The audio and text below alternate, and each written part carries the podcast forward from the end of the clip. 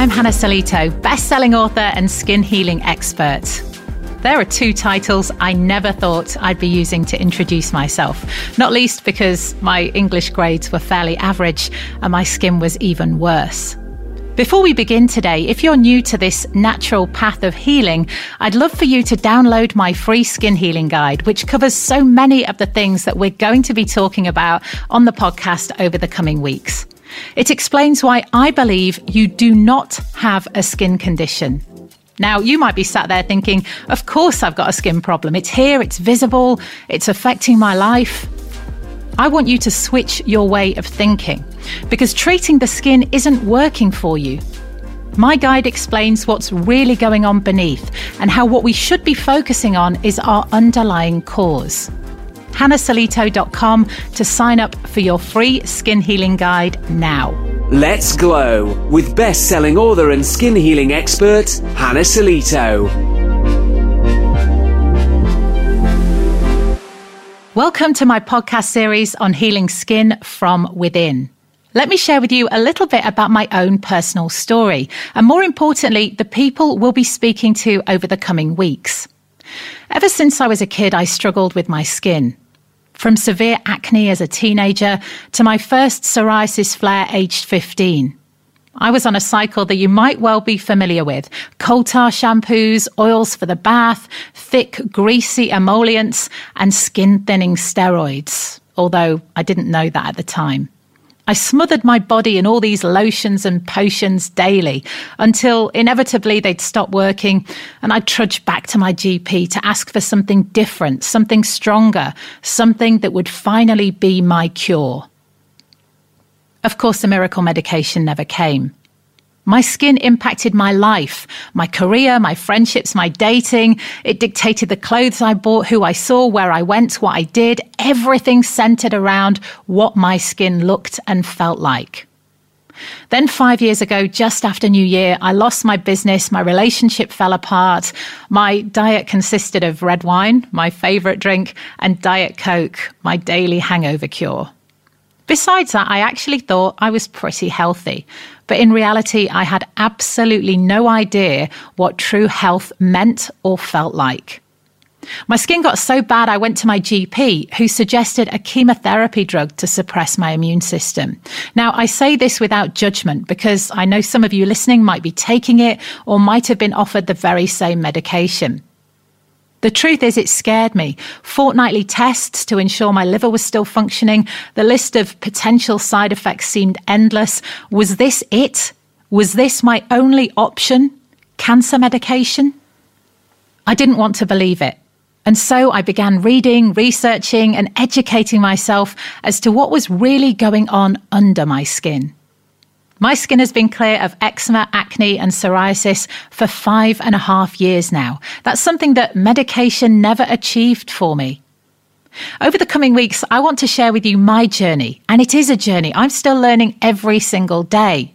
More importantly, I want to share with you the journeys of four inspiring ladies who all tell their stories of living with a skin condition and the empowering feeling of taking back control over a disease that has controlled so many of us for a very long time.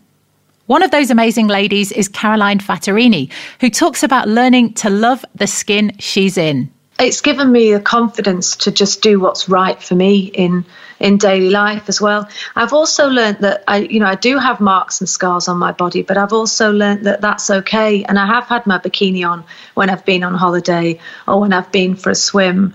And I've just thought it doesn't matter what anybody else thinks. They don't know my journey, and I'm not interested in anybody who wants to judge me by the way I look. And that's also helped me feel less anxious and stressful about going into lots of situations Anxiety and stress, those are words that have come up repeatedly in our battle living with such visible chronic disease.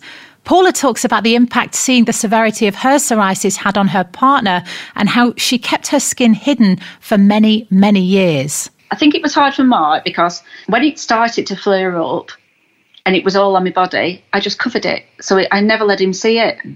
You know, I always wore a nightie or whatever, and I would get up every day and there were more and more and more of it And I thought, I just can't hide this anymore. And I sent him a photograph and he went, Oh, babe. And I, he lives with me and he didn't know. He was brokenhearted seeing that on me. And then he came home that night and I had a bath and he put coconut oil on. And I feel like it was literally coming up before his eyes.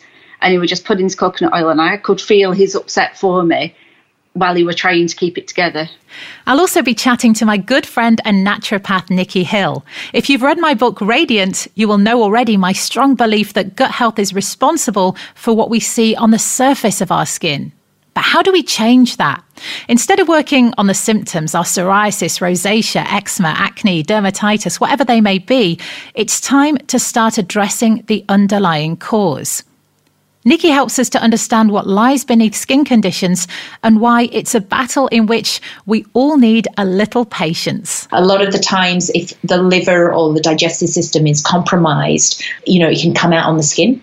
Not to put people off, but it's being realistic that weight and skin conditions can take their time to heal.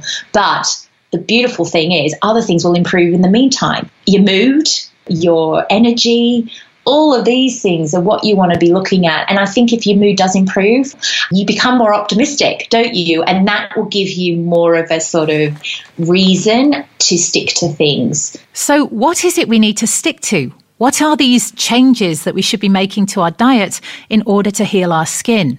Food scientist Janice will be nourishing us with nature as we explore what she passionately believes to be the true superfood cure. Chronic disease is getting out of control. The number of people now with some kind of autoimmune disease. And again, it's not going to be cured by a drug. And you know that, you know, with the steroids, and again, you know, with the, you, you know, all they do is mask symptoms. How is that ever going to work? And it's the same going back to the whole colitis thing.